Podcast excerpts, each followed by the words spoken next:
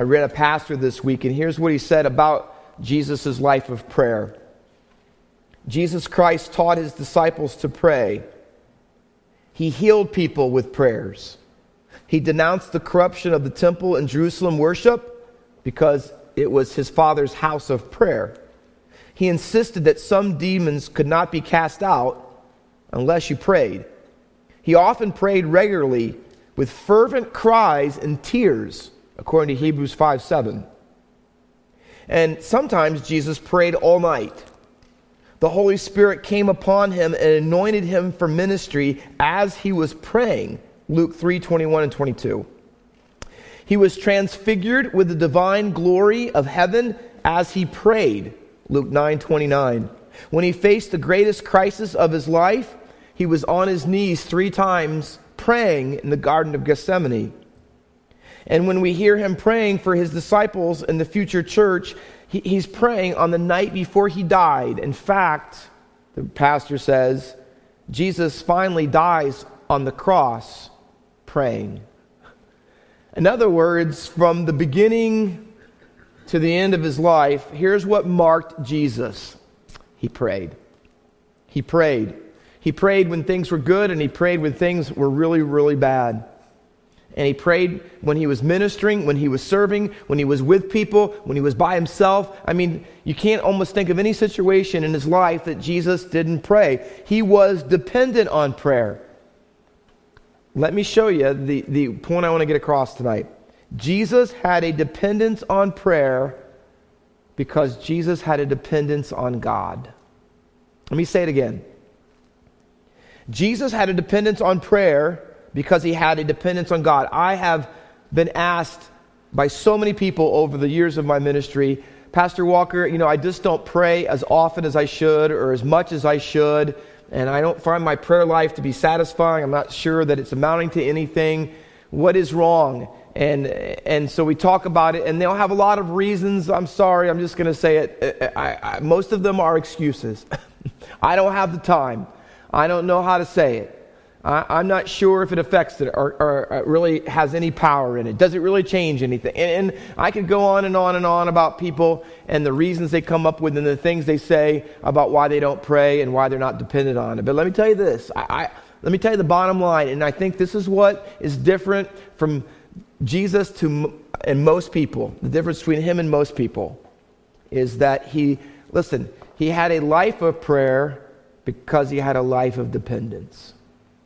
Okay? He had a life of prayer because he had a life of dependence. Your life of prayer with God will be determined by your life of dependence on God. Do you hear that? Your life of prayer with God will be determined by your life of dependence on God. Let me say it to you in a little formulaic way little dependence, little prayer. Much dependence, much prayer. Now, to say all that, I have to say this on the other side of the coin, unfortunately, that as Americans, we are not, not good at dependence. Not at all. Are we not the country that was founded on the Declaration of Independence? I mean, isn't that part and parcel of the DNA of what it means to be an American citizen. We are independent. We are. It's part of our DNA. But can I tell you from Scripture, and particularly the life of Jesus, it should not be part of the DNA of being a follower or a disciple of Christ. We should be opposite of that. We should be people who are dependent on God. And by that I mean all the time. Now, in America, and some of it's good, it's not all bad. We raise our children from the earliest ages, right? We want them to learn to grow up and be able to do some things for themselves, right? They got to go to the, you know, who was I talking to? Learn to go to the, uh, was it Amari? Uh, I'm sorry if I'm, this is too graphic, but he, he's learning to go to the bathroom, right? And he's being taught to do it on his own. And it's good to be dependent, right? You should be. There's a lot of things you should be able to do on your own, right? And so you grow up, and, and eventually people start saying, you know, I don't need any help. Don't, don't, you don't need to help me. I can do it on my own right? I'm, and our kids, your teenagers will say this Mom, I'm old enough to do it myself. I don't need you to drive me. I have a license.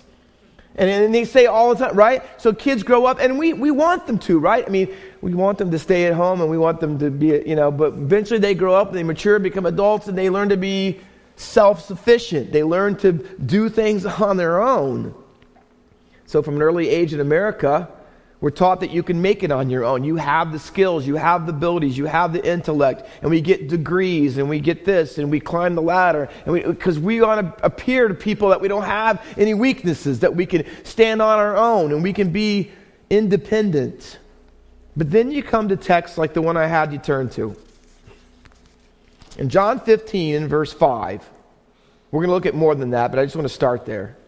Jesus makes this statement that blows all of that independence out of the water. I am the vine, you are the branches.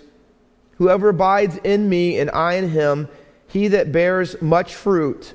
Listen to this. For apart from me, you can do nothing. Nothing. That verse has changed a lot of my prayers. I often, if not every Sunday, pray, Lord, I don't want this to be a nothing service.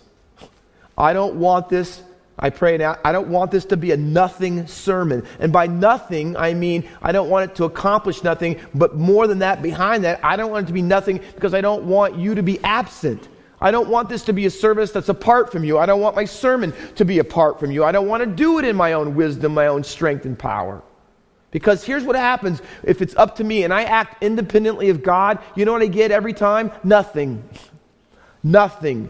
And, and, and I don't know about you, have you ever felt like your prayer life was a big nothing? You ever felt like your, your, your, your witnessing and your evangelism has turned out, by and large, the vast majority of your life to be nothing? There's a reason for it. And the reason is, is that we're not dependent on God.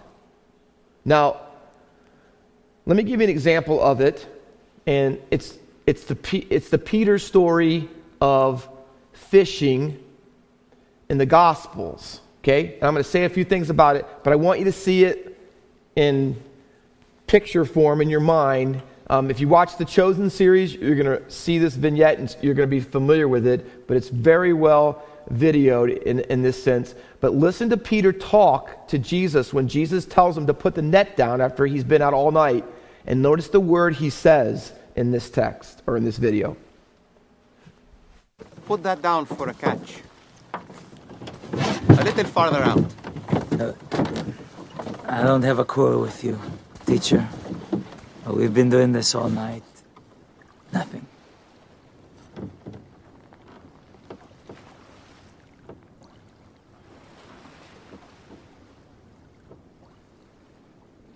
All right. That's your word.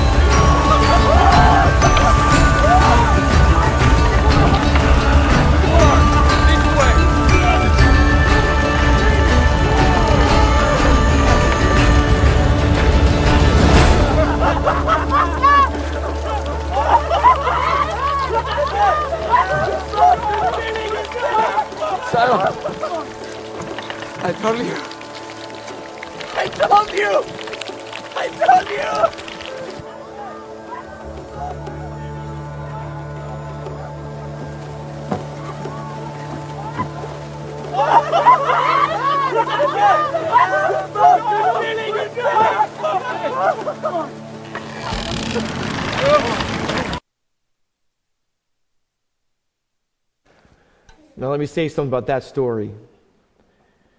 Um, when Jesus told him to put the net down, do you think it was a great idea? Until Jesus came that morning, how many fish had they caught after being out all night? What's the word? Nothing. Did you hear him say it? So, without Jesus, how many fish had they caught? Nothing. And when he puts the net down and, and he says, Look, we'll do it at your word. So Jesus tells him, in fact, in the Bible, he tells him exactly where to put it down. And when he does, he catches an abundance, a multitude of great fish, it says. Now, now listen, that's part of the story. And the, and the lesson is without Jesus, you can't do anything. He's teaching them. But watch, that's Luke 5. That's at the beginning of Jesus' ministry when he calls Peter. At the end of John's gospel, this is the after Jesus has been crucified and resurrected. Guess what? There is a deja vu fish story. And they're out on the water fishing again, and Jesus comes and he's making breakfast on the shore. And they say they haven't caught anything all night again. Nothing is the exact word. Caught nothing in both Luke 5 and John 21. And Jesus tells them to put it down again. And what do they get? A multitude of fish, 153. Now, here's my point. They don't like to listen. We don't like to depend on Jesus. We don't think because we're professional fishermen that he knows better than us. We think that we can handle it. We can handle it on our own. And we can't. And here, let me tell you this. And they had to learn the lesson again. They had to relearn after Jesus died and rose again, just how much they needed him. Can I tell you, listen tonight, you're never going to change in your prayer life. You're never going to figure out how what dependence on God is like until you continually learn it, till you see in yourself that you're not as dependent on him as you think you are. We're not. You and I are not. It is a lesson according to Jesus and the way he treated his disciples, that we have to constantly learn over and over and over again. And he, they had to learn, they were warned one time and they had to relearn it again that without Jesus you can't do anything. That you get a big nothing every time. Now, I want you to follow me. If you have your Bibles, we're going to turn back a few pages in this gospel. And the little phrase, write it down if you're taking notes do nothing. Do nothing is a repeated theme and motif in John's gospel. It is used five times, including the text that I read to you already. I'm going to go back and show you the preceding four texts that have the little phrase do nothing in it because four out of five have to do about have to talk about Jesus' dependence on God the Father. Only one out of five have to do with our dependence on Jesus. But here's what we're going to find that Jesus is asking you and I to depend on him because he's going to show us because it's what he does. So remember the text? I told you the, the title of this message is to pray like Jesus, the secret of Jesus' prayer life, or however you want to entitle it. And you're going to find that it's dependence on God, not just for us, but for him first. All right, let's look at them one at a time. John chapter 5 and verse 19. The context is that there is a man who has been laying by the pool of Bethesda for a very long time, and he's been an invalid and cannot walk for 38 years. He is weak. And let me tell you this, and he is needy, he's dependent, and he knows it. And Jesus comes by and talking to him. The guy said, Here's my problem, Jesus. I don't have anybody who can pick me up and get me into the pool in time because there was a belief that once, uh, you know, during this feast, that if you got in the pool first, when the Spirit moved and the Spirit of God was moving in the waters, that you could be the one who was healed. And he said, I never get healed in a year because I can't get in the pool fast enough because there's no one to help me. He was needy. And he's dependent, but he didn't have anybody to depend on. And this is the theme of John's gospel that there's Story after story after story of people who have great needs. And the only way that they could ever get those needs settled and, and accomplished is by coming to Jesus and depending on Him. And this is one of those stories. And then John chapter 5 in verse 19 of John 5, it reads this. So Jesus said to them, Truly, truly, I say to you, the Son can, there's our phrase, the Son can do nothing of his own accord, but only when he sees the Father doing.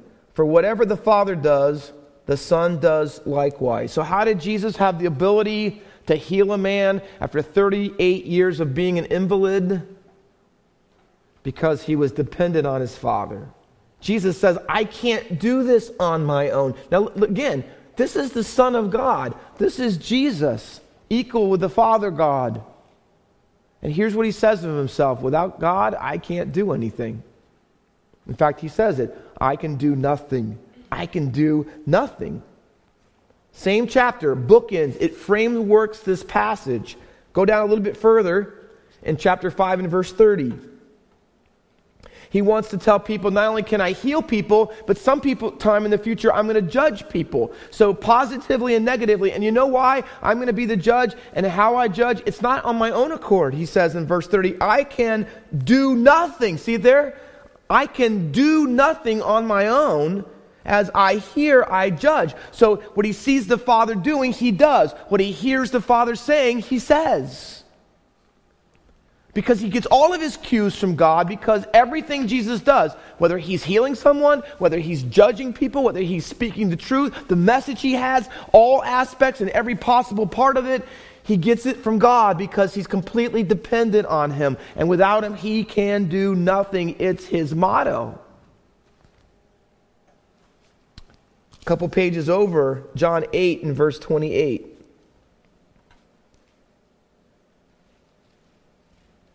So Jesus said to them, and this context is in the big story framework of the woman caught in adultery and how Jesus was able to forgive her sins when everybody wanted else to stone her, and how did he have this authority? And he says, When you have lifted up the Son of Man, then you will know that I am he. And I, there it is, and I do nothing on my own authority. If I heal someone, I judge someone, I forgive someone, he says, but I speak just as the Father taught me. And he who sent me is with me. He has not left me alone, for I always do the things that are pleasing to him. We're going to come back to that, Lord willing. So here we go. So here it is. I can do nothing. I don't have not my own words, not my own judgment, not my own authority chapter 9 and verse 33. Not spoken, this one from Jesus' own mouth, but the man, the context of John 9 is the man who was born blind. All of these scenarios of people who have great weaknesses and depend on Jesus to change it. And the man born blind testifies to the religious leaders when they think that Jesus can't be possibly a prophet or God. And in John chapter 9 and verse 33, it says, Never, verse 32, never since the world began has it been heard that anyone opened the eyes of a man born blind. Look what he says. If this man were not from God, see it again, he could do nothing. In other words, the man even gets the connection. In other words, the power for, for Jesus has to make my eyes see is because he's connected to God. He has a dependence on God. Because if he didn't have that dependence on God, you know what he'd do? Nothing. The guy even gets it. I mean, he's more of a astute theologian than the religious leaders are. So here's what we learn from the first four that Jesus did nothing apart from his Father. In every possible way, he was completely dependent on God all the time. And now we get to our text, and what do we learn? It's the climax of the do nothing motif. And here's what it is is that just in the same way, Jesus in everything was dependent on his Father in everything. Here's what he says now to his disciples. And so, just like that, is what I want you to do in your life. I want you, if you follow me, I want you to live just like me. And that means this that every single day and every single way, I want you to be dependent on me. And Jesus says, apart from me, 15:5, you, you can do nothing. See, Jesus said, apart from God, I can do nothing. And therefore, apart from me, if you're not, I'm connected to God. And if you're not connected to me, if you're not having that same dependence on me that I have on God, you will do nothing. So the question is now that we have that basis down, what in the world does that kind of dependence look like? I'm going to give you some examples, then I'm going to give you the one Jesus gives. You have the little box of pills, you know, when you get older, like me now. But I have this box of pills, and it has my pills on one side, Monday through Sunday. My wife's on the top, and then my, my in laws are here, and their box is thankfully way bigger than mine. They have a lot more pills than I do because they're slightly older than me, right? But you know what I have? You know what? You got to have the pill every day. So it tells you, hey, you know what I noticed about the box? It's not Sunday, Wednesday, and Saturday. You don't get to skip any days. I take blood pressure medicine. It's hereditary in my family, and so I take it every single day. So guess what? I have to open the pill box and take it every day. I'm dependent on it. I have to have it if I'm going to keep my blood pressure. You know why? I need it. And so I have that box, and the first thing I do when I come down in the morning is take it it becomes a priority. You ever seen someone on crutches?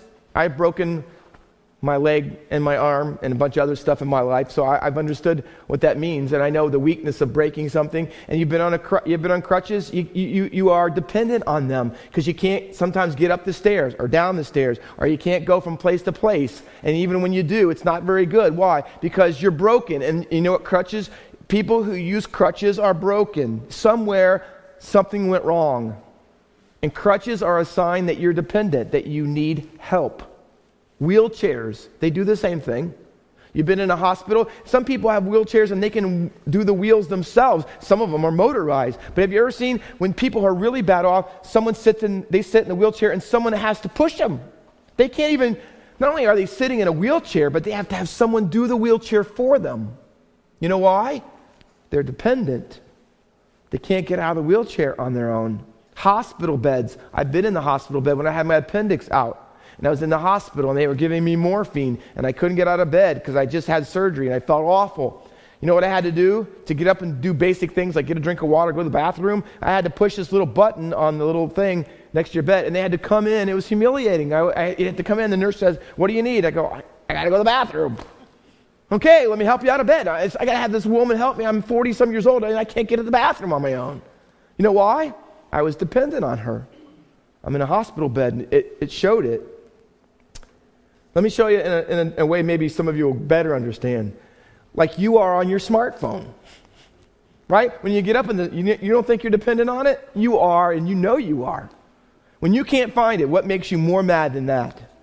They have it, you're so dependent on it that now they have a mechanism on your phone that you can ring your own phone to know where you left it last.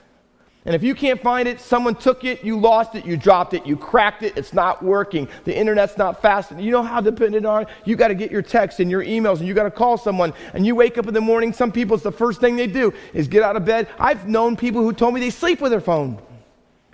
You're dependent on it. But let me ask you this What would it look like if you were that dependent on God? What if your prayer life mirrored the way that you use your cell phone? What if it was the first thing you picked up as soon as you got out of bed? What if you just got and you want to check your emails and your texts? What if the first thing was you checked your words from God and you talked to Him? What if He was on your calendar? What if you picked up the Bible all the time during the day? What if you got on your knees and prayed? See, what I call it is, and Jesus uses the analogy in our text, and I don't have time to develop it. For John 1 15, 1 through 5 is the vine branch analogy. That's Jesus' illustration of dependence. The branches come out of the vine, and if you cut them off, they die, he says, because they're so dependent on it. If it loses the connection, it dies, and it's not worth anything. And the only thing you can do with a branch that cuts off from the vine is throw it in the fire. That's all it's worth. He says, but when you're connected, and, and, the word he uses is remain and abide. If you abide and you remain, in other words, you stay connected, you are constantly dependent on the vine for nourishment and life and growth, if you're doing that, he says you're going to bear fruit. You're going to grow. You're going to blossom. You're going to be all that you're supposed to be. But the moment that you cut yourself off of the vine, you are nothing, he says. So let me ask, let me answer very specifically John 15. What does it look like to be dependent? Here's what it looks like for a Christian Jesus uses two words and he changes them around. They're parallel, but they are two ways to say the same thing. Let me show you. John 15 and verse 5. I am the vine, you are the branches. Now, I circled, watch the prepositions, because I call this, quote unquote, I in dependence. Remember, we said dependence is the thing we need? I call this, and I put quotes by the word I in, independence, because when you are in Jesus, in Christ, that's true biblical dependence. Let me show you what I, how he says it. I'm going to start with verse 1. I'm the true vine, my father is the vine dresser. Every branch, circle it, in me that does not bear fruit, he takes away. And every branch that does not bear fruit, he prunes that it may bear more fruit. Already you are clean because of the word I've spoken to you. Watch. Abide in me, and I in you. As the branch cannot bear fruit of itself unless it abides in the vine, neither can you unless you abide in me. I'm the vine, you are the branches. Whoever abides in me and I in him, he is it that bears much fruit. From apart from me, you can do nothing. If anyone does not abide in me, he is thrown away. Verse 7 If you abide in me and my words abide in you, see what he's saying? You get it? That's in dependence. In other words, I have to constantly be in Jesus, in Christ, in Him. And watch, it's reflexive. Not only is He in me, I have to be in Him. Now, how does that happen and what does it look like? Give us the answer. Two phrases. Verse 7 If you abide in me, what would that look like? And my, see it? And my words abide in you. So here's the how you, if Jesus' words are in you, well, Pastor Walker, I know a lot of the Bible verses and I have some of them even memorized. Nope, that's not it, although that's good. He tells us later on, if you want to know what does it mean to abide in him, look what he says. Just look a little bit down the ta- chapter. Look at verse 9. As the Father has loved me, so I have loved you. Abide in my love. Ready? If you keep my commandments, you will abide in my love just like I keep my Father's commandments and abide in His love. So, what does it mean that His words are in you? You obey them. Can I tell you why? What a prayer life like Jesus looks like? You know why He could say, listen to this. I love this verse. He's standing outside of Lazarus' tomb, John 11, 41 and 42, and he looks up to the sky and, he and says, He lifted up his eyes. And every time the phrase lift up your eyes in the Old Testament is used, Lot used it, Abraham, David, Moses, Jacob, Joshua, whenever you lift up your eyes and God tells you to, it's an incredible, momentous, momentous historical events going to take place. Joshua was outside of Jericho. Moses was not going into the promised land. Lot looked over all the plains of the Jordan, and that was where he was going to go. Abraham said, God's going to give me all this land, the promised land. Whenever it happens, when you lift up your eyes, it is a huge historical biblical event. Jesus lifts up his eyes because he's going to raise Lazarus from the dead. And here's what he says He says, Father, listen to this. I am glad that you always hear me always hear me. Let me ask you, does Jesus always hear you? Psalm 66, 18. If I regard iniquity in my heart, the Lord will not hear me. Isaiah 59, 9. You know why we don't have our prayers answered? He says it's not because God's ear is heavy that it cannot hear or his arm shortened that it cannot save, but your sins have separated you from your God so that he will not hear. Let me ask you do you always have God hear you when you pray? And the answer is no. When we are disobedient. Jesus says, You want to have the ability to say this? I, he always hears me. Let me put the only other time Jesus talks about his relationship with God in the term of always. Always you hear me. John 8 29, the Father has never left me alone because I always do those things that are pleasing to him. You see the connection? I always o- hear, he always hears me because I always obey him. And that's the connection. My dependence on God, here's what it would look like. I'm so dependent on God that here's my life goal to obey His word and everything. And when I live on my own and think I can handle things on my own, then I end up disobeying God's word. And let me tell you this then I cut myself off from the source and I end up doing nothing in my life. And He doesn't answer my prayer because I live my life in disobedience. That's vertically. One more. It's a parallel statement. If you abide in me and my words abide in you, and, and here's the prayer connection ask whatever you will, see, and it will be done for you. Now, we don't have time tonight. Study this on yourself. 1 John 5, 13 through 15. John, who wrote this, Jesus' disciples, he got the connection. And later he wanted to have other people keep the connection. And he says this He says, Here's what you do you keep Jesus' commandments, and you will be able to. Here's what he says accord, and you pray according to God's desire, and you'll have anything you want. Does that sound familiar? The only thing that's switched is that he says you do what God wishes, and the other one says you do it what you wish. Which one is it? Well, the point is this when you're dependent on God and you obey his word, here's what will happen those two will sync up. What God wants you to do and what you want to do will be the same. And that's how he can say seemingly an outlandish blank check statement. You'll get whatever you want. Well, good, I'm, I'm getting a car. And no. Because when you're obeying God and He's in you and you're in Him and you're independent on Him, here's what He says about your prayer life. You'll start wanting what He wants and you'll start asking what He wants. Even, listen to this, even if it's to your own detriment and suffering. Jesus says in the garden, Here's what I want you to do, Father. I wish you would do this.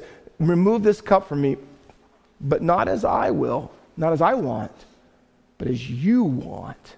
See how it changes your prayer life? Why? Because even in the garden before the cross, Jesus was connected to the Father and dependent on how far would he obey?